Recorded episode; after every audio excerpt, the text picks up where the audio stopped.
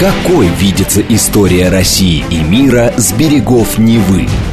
Авторская программа петербургского историка Сергея Виватенко «Виват. История».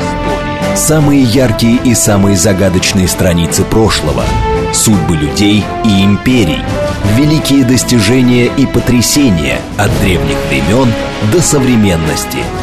«Виват. История». Программа предназначена для лиц старше 16 лет. Здравствуйте, вы слушаете «Радио говорит Москва». В эфире программа «Виват История». У микрофона Александра Ромашова. Представляю вам автора и ведущего программы петербургского историка Сергея Виватенко. Здравствуй, Сергей. Здравствуйте, Саша. Здравствуйте, дорогие друзья. Напомню, что у нас в конце выпуска традиционная историческая викторина, в которой мы разыгрываем книги от издательства «Вита Нова», прекрасно изданные книги, которые вам наверняка понравятся. Сто процентов. Ну, а тема сегодняшней программы у нас «Поляки в России».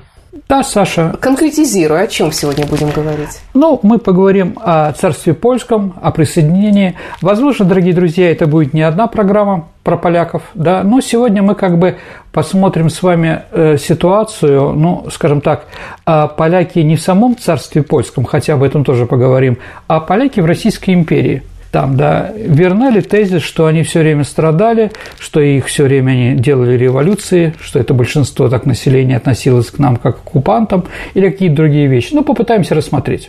А что вообще такое царство польское и когда оно появилось? Ну, царство польское формально оно было учреждено по договору Россия-Австрия-Пруссия 3 мая 1815 года после наполеоновских войн. По этому э, договору державы окончательно разделили последние, можно сказать так, независимые земли или Варшавского герцогства.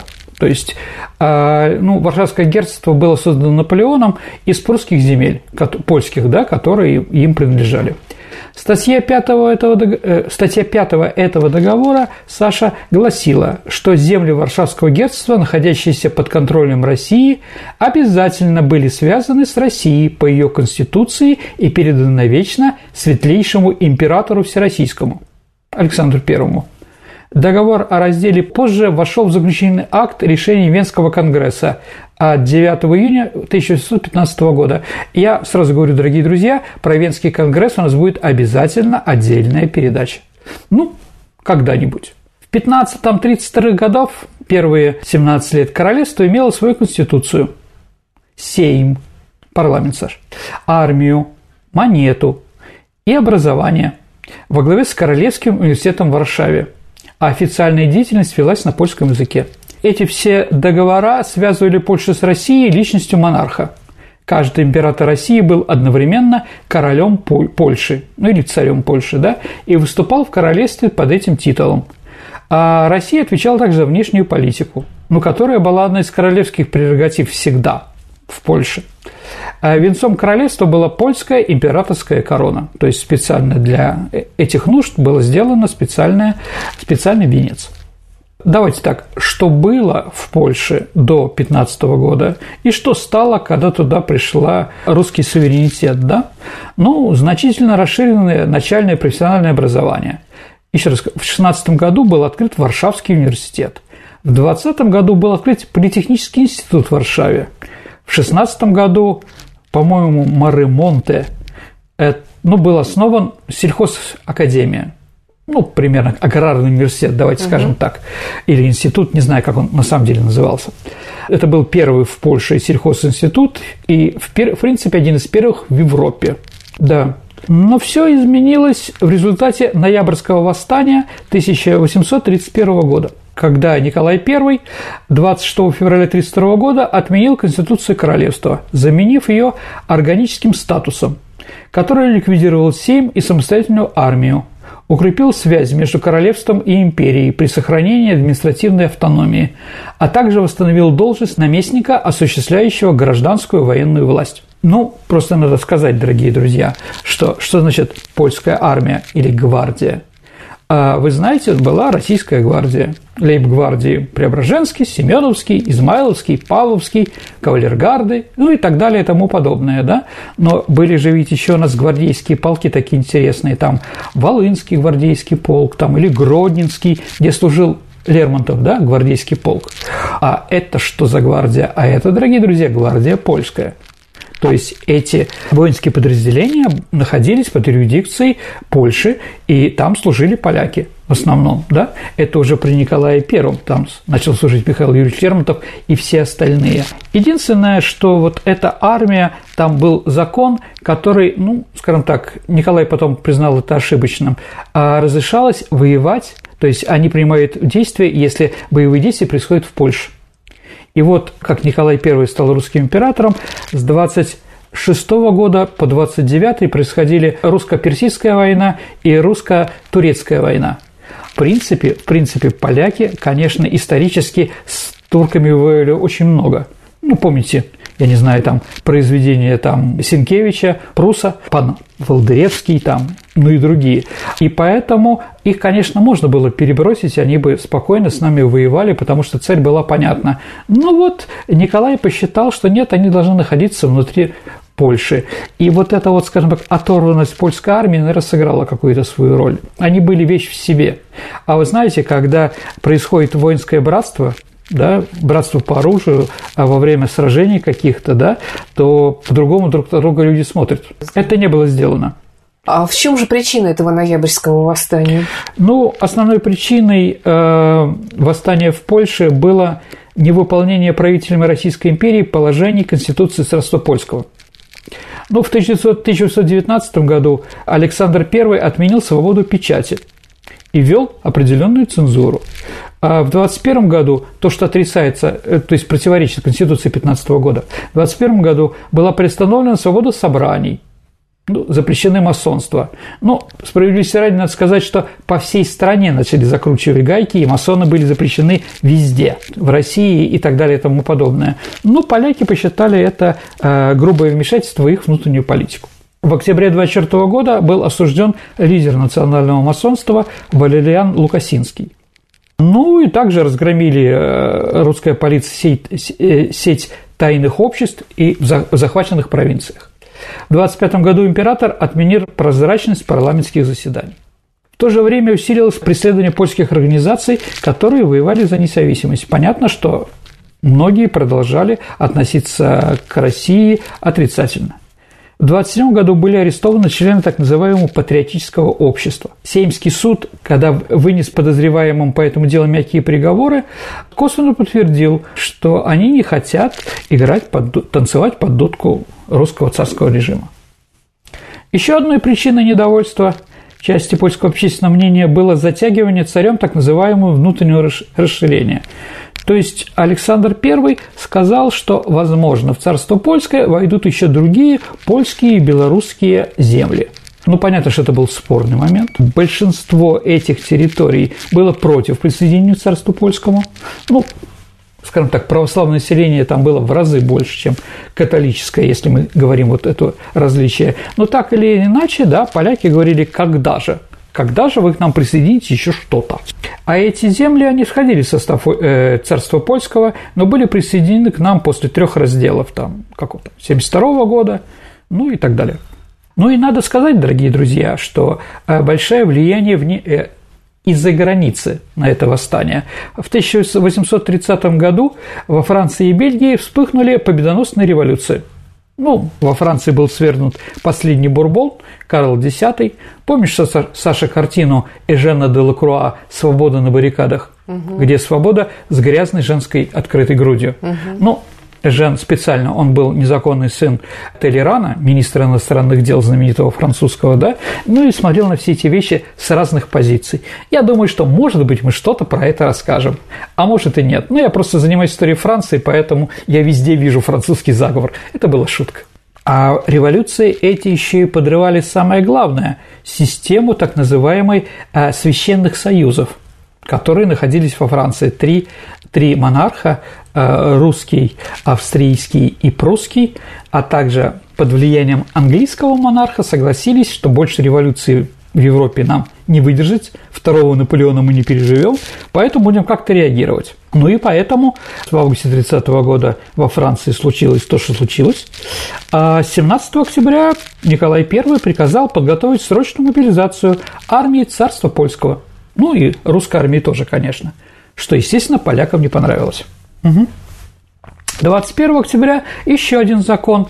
Министр финансов Польши был священник, отец Франциск Друцкий-Либерецкий, по-моему, так вот как-то. Вот. И ему, значит, было приказано подготовить финансы на случай войны.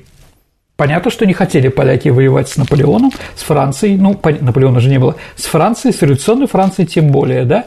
А вот, да. А тут еще Бельгия отделилась от Голландии 24 ноября. Это как бы последним было актом 28 ноября в Великобритании а, рухнуло правительство герцога Виллингтона. Тогда он, наверное, уже был принцем, но это не важно. Это был а, пророссийское правительство, то есть это был последний англичанин, который уважал Россию за войну с Наполеоном. Ну, герцог Веллингтон, как известный, победитель Наполеона при Ватерлоу. Ну, все это закончилось тем, что 29 ноября 30 года подпоручик Петр Высоцкий поднял свое военное училище, ну, кадетский корпус такой определенный, школу подхорунжих так называлась, да, а вот на революцию, произнеся речь, поляки, пришел час мести, сегодня нам нужно умереть или победить.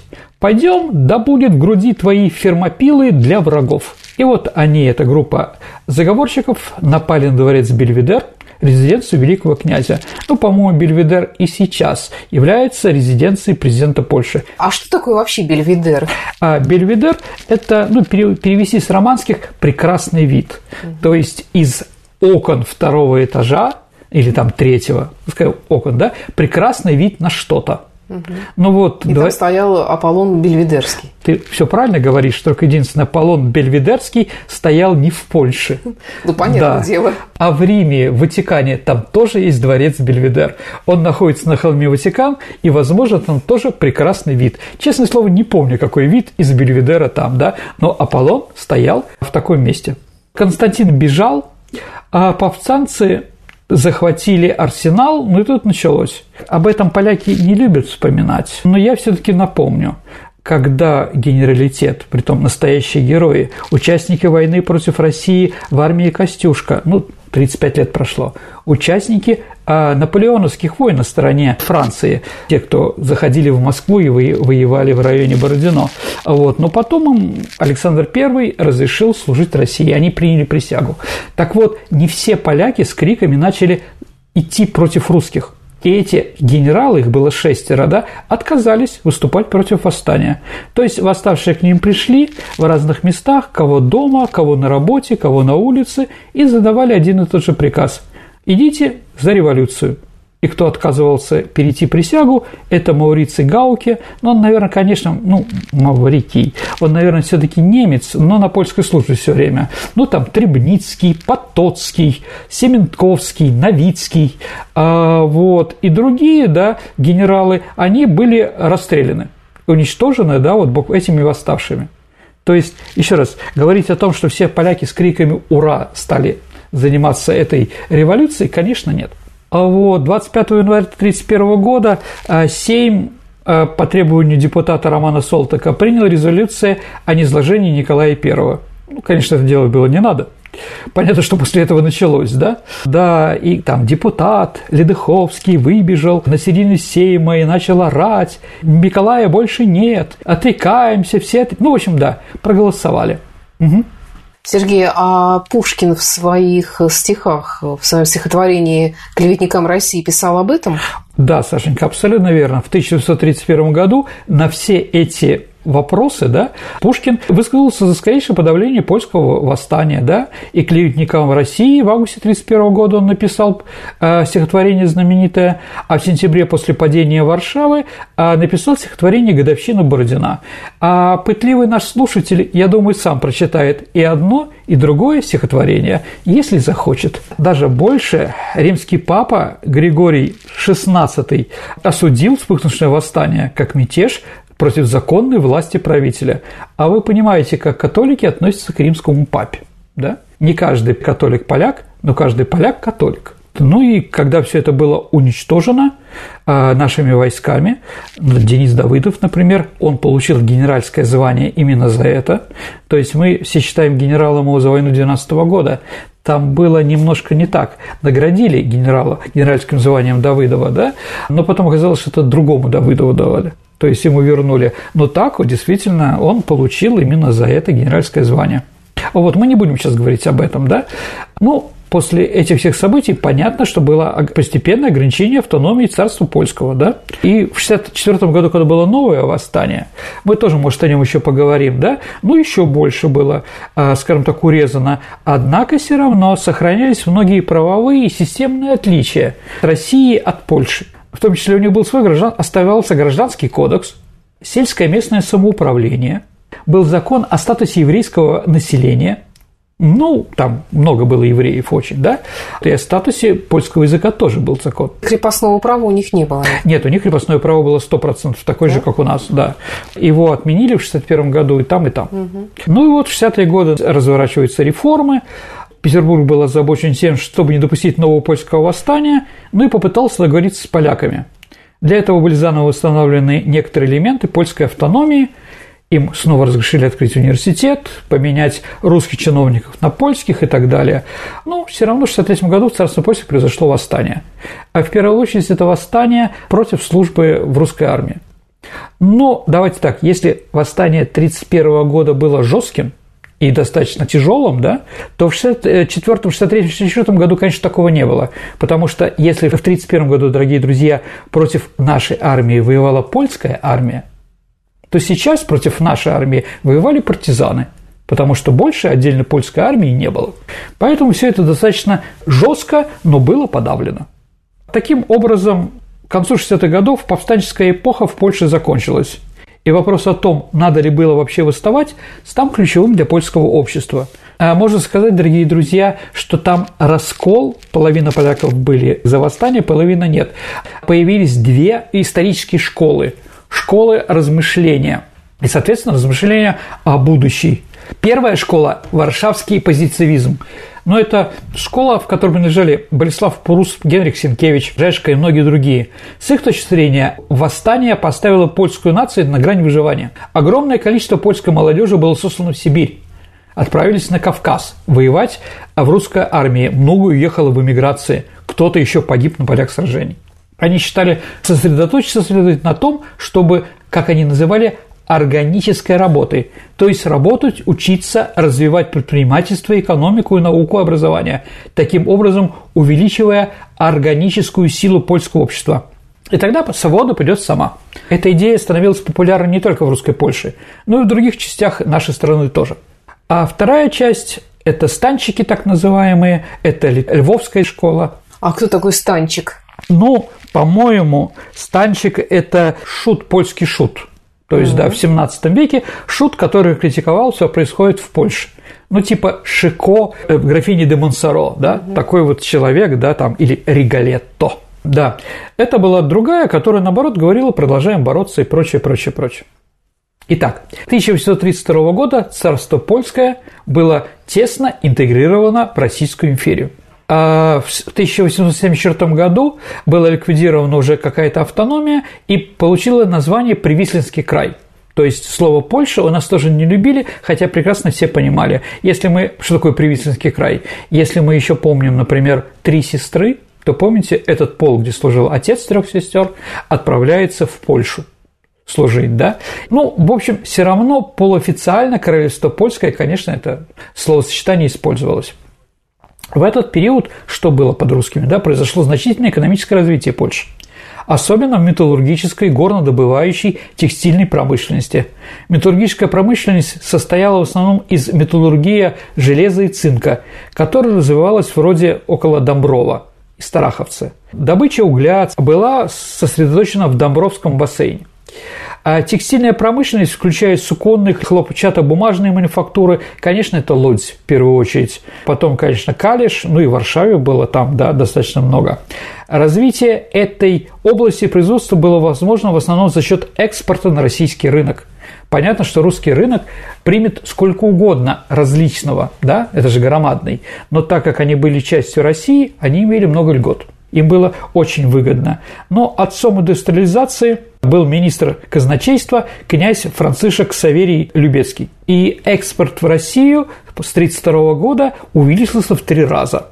Развитие городов, да, Варшава самый большой, также Лодзь, Люблин, Плотск, Калиш, да. А Варшава была очень урбанизирована, и началась, да, большая ее реконструкция – Вокруг Лодзи появились еще маленькие города, такие спутники, ну тоже текстильной промышленности. Значительно развилась транспортные инвестиции, строились железные дороги, появились сеть мощенных дорог, да? также началось строительство Августовского канала. Между Польшей и в широком смысле Русью на протяжении более тысячелетий, Саша, нашей истории а, были тесные отношения. Они то улучшались, то ухудшались, но судьбы наших стран и народов всегда переплетались. Сейчас об этом, к сожалению, считается, что мы были одни, а не те другие. Ну, в основном, конечно, в Польше так говорят, да, но у нас тоже такая, такие же тоже есть определенные разговоры, что с поляками нельзя договориться. Ну, потому что, да, они все время, а, у них э, в крови ненависть к русскому. Ну и вообще, конечно, да, их разговор, что мы поляков все время угнетали, ну, это тоже спорный вопрос. Вообще, наверное, наша страна одна из немногих современных стран, находящихся около Польши или граничащей с Польшей, которые не имеют к ним абсолютно никаких претензий. Ну, давайте так, кроме наших кладбищ, да, времен оккупации, да, у нас нет идеи забрать Белосток, или там, я не знаю, там Хайнувку, или Хельм, да, мы не требуем из них финансовых компенсаций, возвращения культурных ценностей, что есть между другими границами, да, между Германией, Словакией, Польшей, Белоруссией, там, да, ну и Чехии, возможно, тоже есть какие-то там разговоры, да. И скажу, что поляки внесли очень большой вклад в развитие нашей страны и до событий, о которых мы говорим, и, конечно, их влияние было и большое. Мы не говорим про смутное время, про войны между нами там и прочее. Например, а ты когда-нибудь слышал что-нибудь про Яксу? Нет. Якса, Саша, это польское государство между, а, между Российской Сибирью и Китаем. Вот, да? в 17 веке, да. Да, ее построил некто, такое типа государства, в кавычках, основал некто Никифор Як Черняховский а на месте разрушенными китайцами а, казачьей крепости Албазин. Это в районе Амура. Ну, в общем, Никифор Черняховский, польский ссыльный из Волыни, в 1666 году за то, что изнасиловал определенную девушку, убил еще и римского воеводу, и ну, убийца и другие поляки укрылись на Амуре на границе так называемых тунгусских и даурских земель. И как бы они возвратили Албазина и решил а, Черняховский, что он останется здесь. Он начал энергично восстанавливать крепость. Со временем на городище, которое стало называться Якса, стали приезжать разные разбойники, беглые, крестьяне из России, среди которых были еще и другие поляки – вот Черняховский понял, что не защитит свою страну от китайских и русских посягательств без привлечения местного населения. И он быстро завоевал уважение, и они ему покорились. Это, вот, скажем так, местные ивенки, там и другие народы, а, и народы, которые жили в это время. Ему начали платить дань серебром, соболиными шкурами.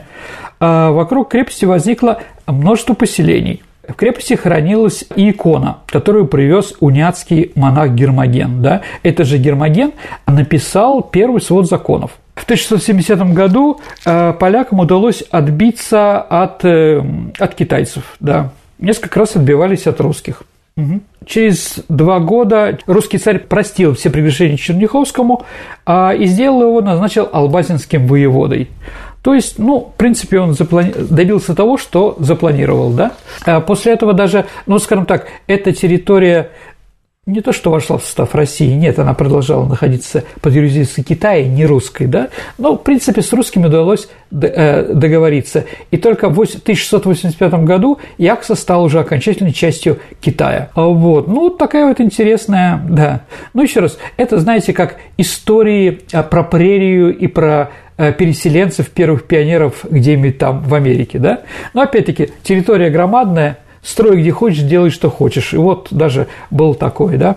Сергей, давай прервемся и вернемся в Россию и послушаем новости на радио «Говорит Москва». Какой видится история России и мира с берегов Невы?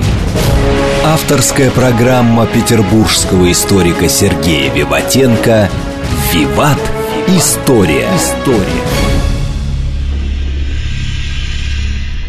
Продолжается программа «Виват История». Вы слушаете радио «Говорит Москва». В студии по-прежнему петербургский историк Сергей Виватенко и я, Александра Ромашова.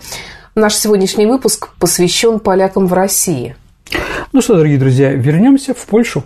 Саша, а вообще кого ты знаешь из поляков в России? Кроме Феликса Дзержинского? Ну, давай так, да. Но если мы вспомним, очень много было композиторов, да, художников, ну, Углинки, предки поляки, Драгомышские, например, да, Мусорский, ну, еще раз, все это спорно, они, конечно, считают себя русскими, но корни у них, давайте так, отличие, наверное, нас от наших соседей, то они в первую, да, для русского государства для простых людей не важно, кто твои предки. Важно то, что ты сейчас работаешь на Россию. Ну, да. Важно, что ты гражданин, да. Для других более мелких стран, да, конечно, люди, которые стали знамениты у нас, но имеют какие-то корни, для них это очень важно. Поэтому они их называют поляками. Ну, не думаю, что Мусорский называл себя поляком. Или Глинка тоже был как бы таким вот... А Казимир Малевич? Казимир Малевич, ну, сейчас его считают украинцем, он, конечно, был русским патриотом, тут даже разговора нет, ну, с Украины. То есть, да, но, э, да, украинцы очень тоже много накрыли людей, как будто они были украинцы, да, те, которые при слове украинцы просто перекрещивались сразу, чур меня. Ну, Игорь ну, Сикорский такой. Ага. А у Гоголя что же предки были поляки? Ну, скажем так, да, вполне возможно. Да. Поэтому, ну, еще раз, у нас мы считаем, что очень много творческих людей были, я думаю, что мы еще их перечислим, Саша, сегодня, да, они были из поляков. Но давайте так, а, например, очень много поляков служили в русской армии, а, очень много работали в полиции, в Министерстве юстиции. А в конце XIX века 23% судей и прокуроров Сибири были поляками. То есть говорить о том, что поляки там страдали, нет. Они еще, скажем, вели суд и все остальное. А когда все-таки поляки появились в Сибири? Ну, давайте так, много людей, да, таких пассионариев, которые пришли искать счастье в России, да, многие из них были посланы и на завоевание а, этих земель за Уралом, так называемых, да, поэтому там много было определенных людей. Много из пленных поляков, которые служили наполеоновской армии, потом им было предложено идти служить в сибирские казаки. И вот они после четвертого года, эти поляткам было представлено право вернуться на родину. Но многие из них, уже успев жениться на русских, не пожелали воспользоваться этим правом и остались жить в Сибири. Многие из них обладали вполне европейским образованием, были назначены преподавателями там, да, например, в войсковом казачьем училище, да, ну, кадетском корпусе. Потом потомки этих поляков совершенно слились с прочей массой населения у Сибири, сделавшись совершенно русскими. Ассимилировались. Абсолютно. Да, но фамилии, конечно, говорят о другом. Сваровские, например, да, Яновские, Костылецкие, Недровские, Добшинские, ну и так далее, тому подобное, да. Давайте еще раз. Сибирь XIX века ассоциируется не только с поляками на каторге, как это принято в некоторых местах, но еще раз, десятки тысяч поляков отправились туда добровольно, инвестировали туда деньги, делали карьеру. Поляки владели золотыми приисками, создавали сельхозпредприятия, фабрики, где производилось мыло. Ну, вот Высоцкий, например, тот же самый, который поднял восстание, его не повесили, он потом, да, был мыловаром, продавал мыло в Сибири в большом количестве, да, сахар производили, растительное масло. Как тогда говорили, поляки делали все от брички до рукавички. Угу. Самые дорогие магазины в центре Иркутска, ну, кроме второвских, да, принадлежали полякам. Они основывали финансовые первые университеты в Сибири, например, в Томске, на Дальнем Востоке. Они были лидерами экономической сфере.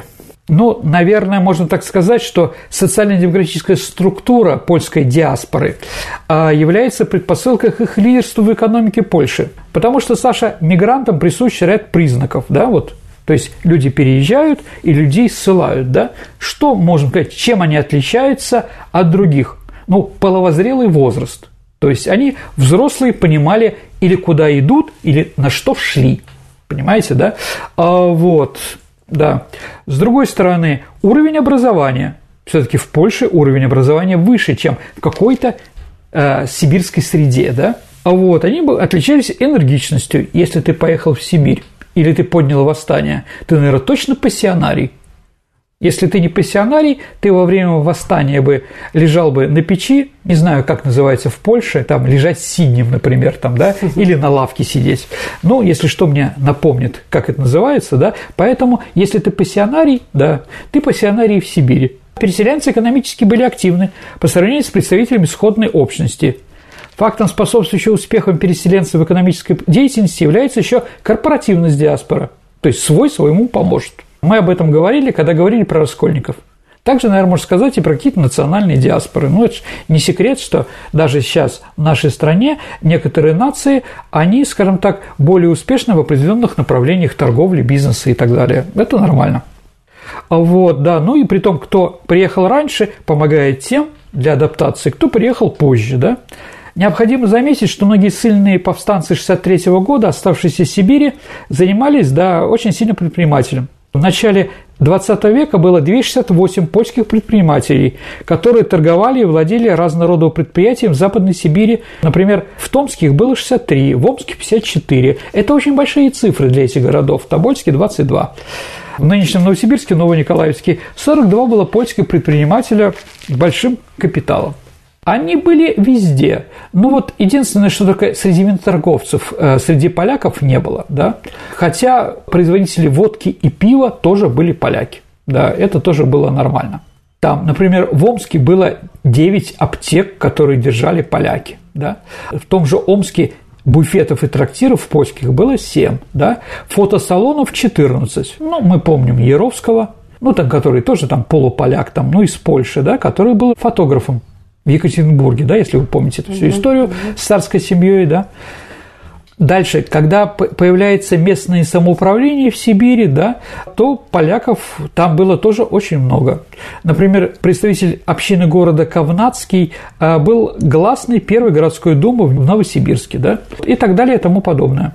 Именно поляки строили большую часть железных дорог и мостов России. Не только в Петербурге, но и по всей стране период самого бурного развития железных дорог примерно половина инженеров в этой отрасли были поляками.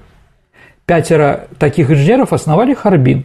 Ну, китайский город, да, основан действительно нами на КВЖД, так называемый, да. А рельсы для всей страны производили польские компании, где был польский капитал, да, в основном на Донбассе.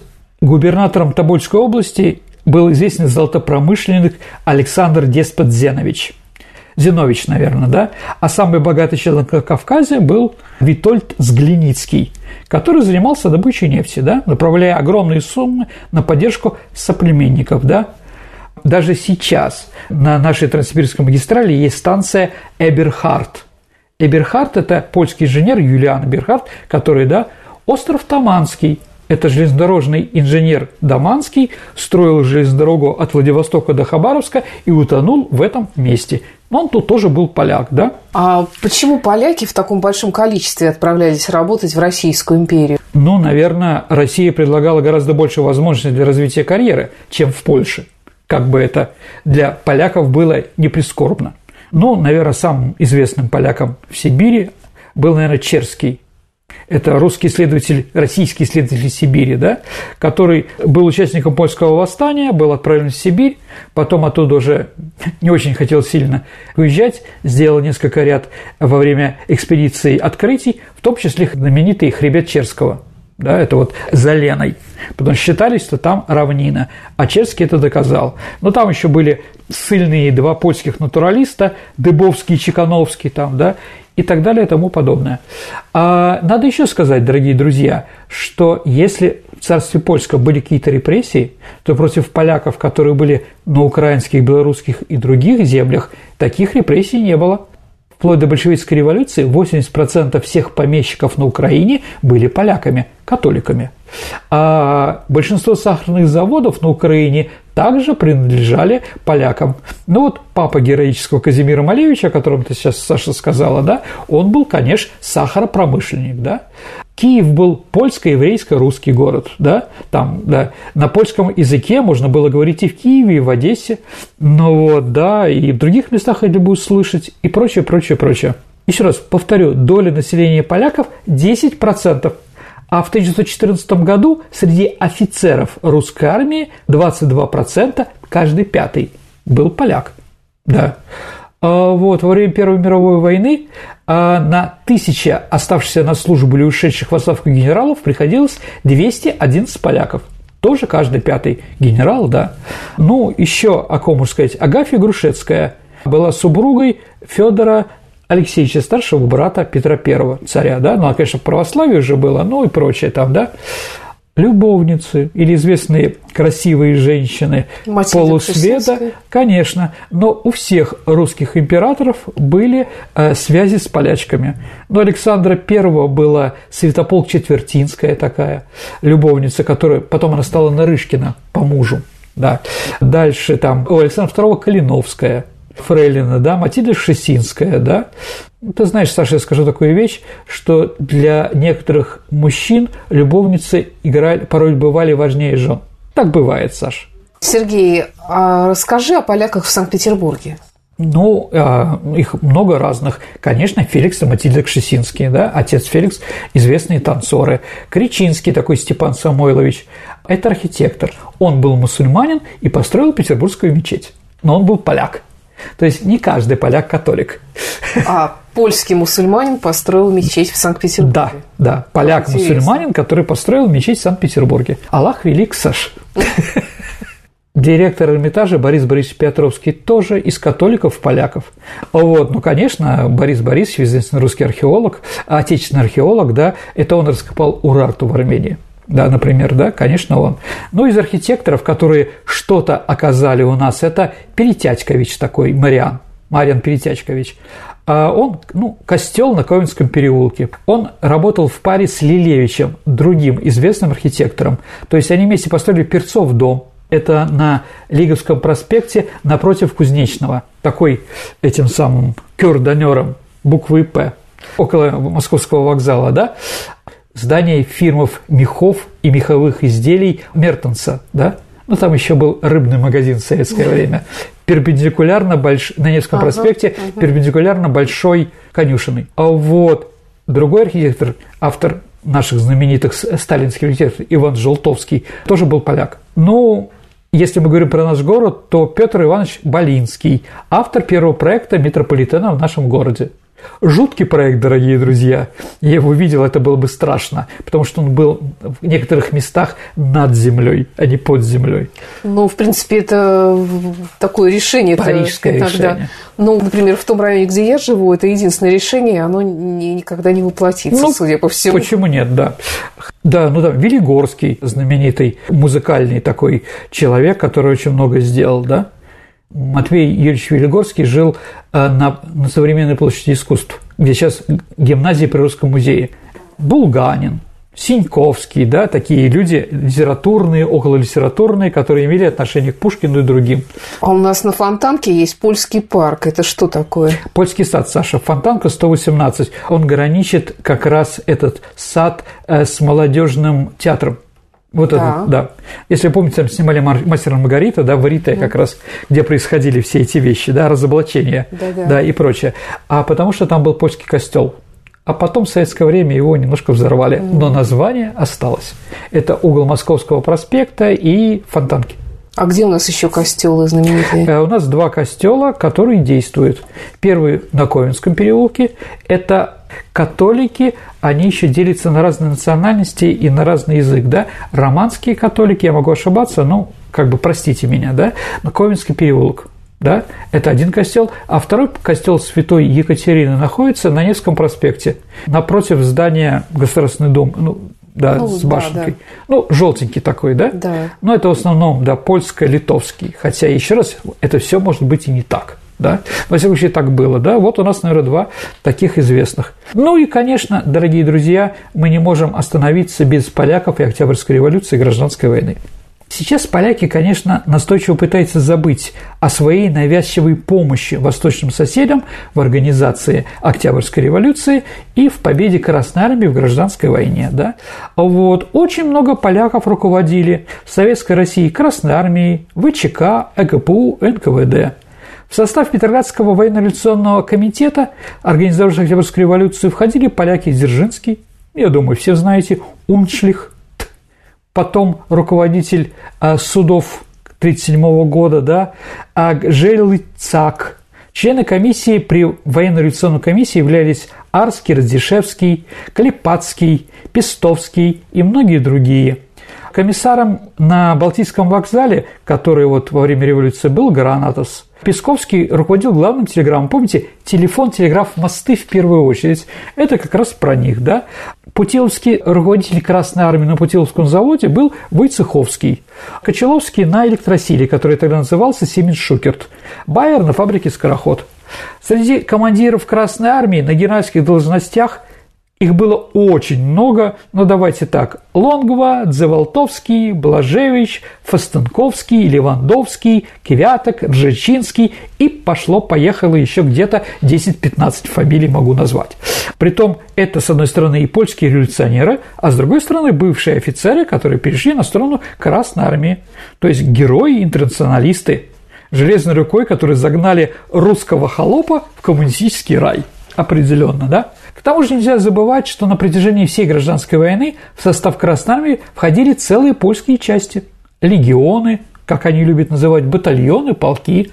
Самая известная, наверное, Западная стрелковая дивизия. Да, она была создана в августе 18 года. Она дивизия, которая имела Реввоенсовет, РВС, как армия, да? Ну, там воевали Уншлих, Долецкий, Бабинский, Бредовский, Комиссарами были Зиткевич, Славинский, Лазаверт и многие другие.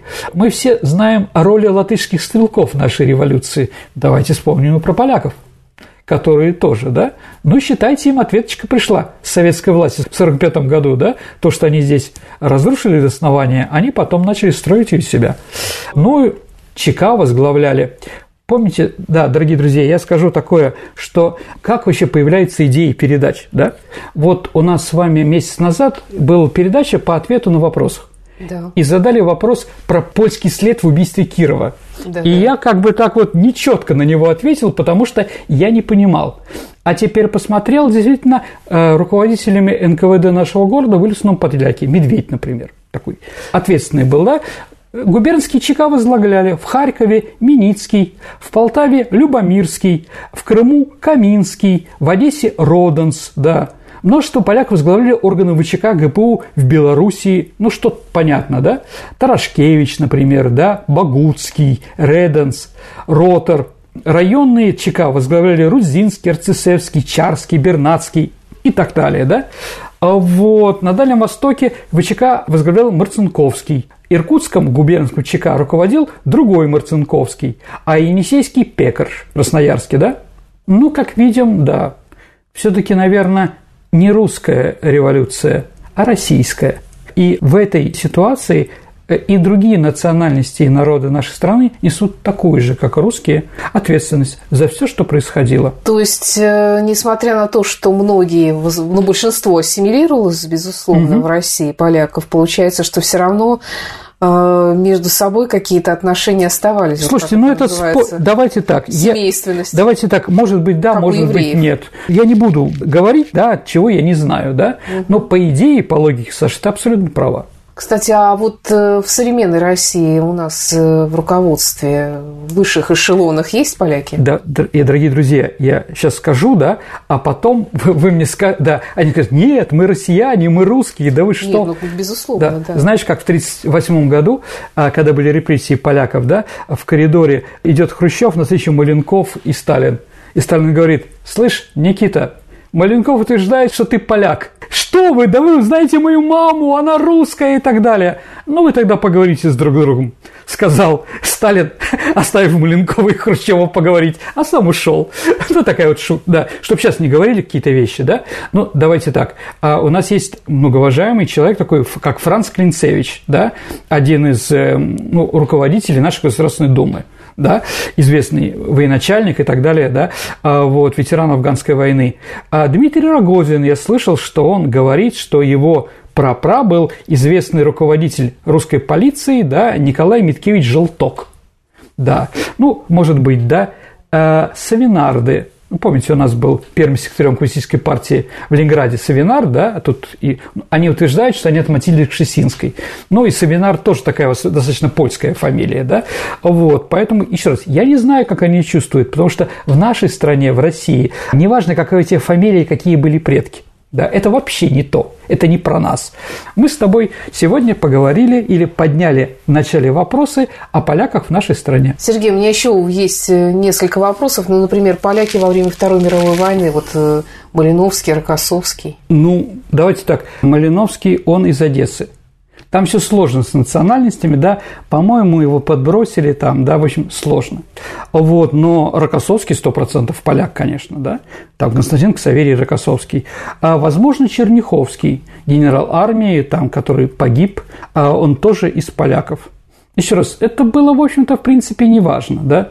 С другой стороны, вот что мне не очень нравится, в Польше очень часто вспоминают про героев Монте-Кассино, обороны Табрука, это на Западе, да, но почему-то меньше говорят о тех поляках, которые освободили Варшаву, захватили, взяли Берлин, да, там армия Людова, так называемая, да, они сейчас уже другие герои. Они считают героем Андерса, у которого отец был немец, и мать была тоже немка.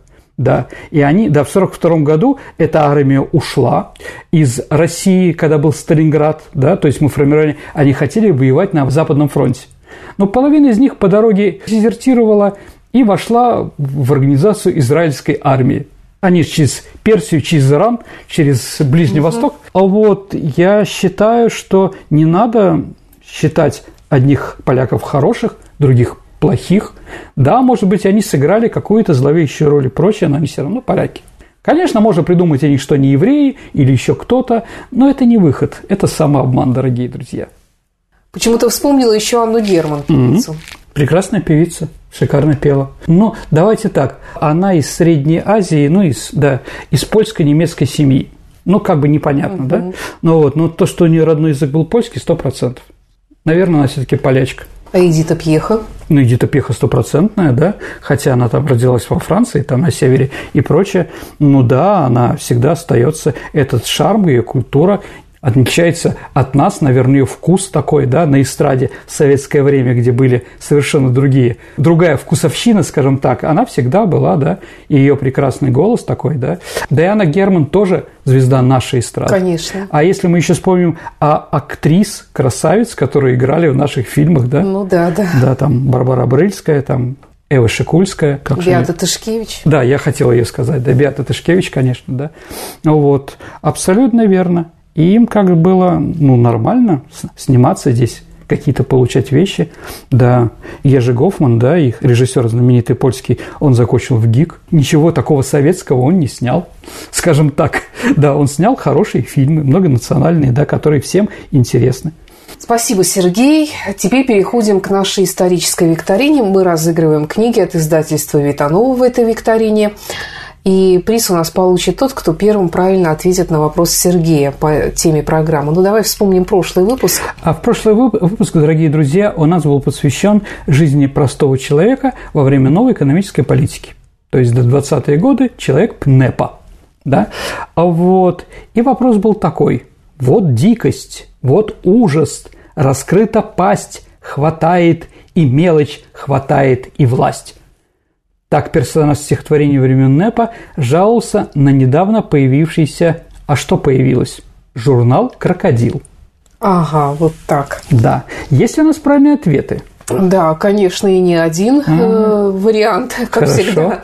И много правильных вариантов. Первым правильный ответ прислал Иван Липкин. Угу. Поздравляю, Иван, с прекрасной книгой издательства Витанова. Это, правда, очень хорошие книги, я думаю, вы получите удовольствие. Ну, а теперь новый вопрос. А, итак, за участие в восстании 1863 года, кроме самих поляков, да, которые были репрессированы, расстреляны и прочее, разжалованы были еще 326. Скажите, а что 326? Или кто или что были разжалованы по приказу русской власти в Польше в 1963 году? Ваши ответы отправляйте на наш электронный адрес радио Виват собака mail.ru либо через наше сообщество ВКонтакте вы можете найти Сергея Виватенко или меня, Александра Ромашова, и тоже отправить ваш вариант ответа. На сегодня все. Это была программа «Виват История». Спасибо, друзья, и до встречи в эфире. До новых встреч, друзья. Слушайте нас, берегите себя. До свидания.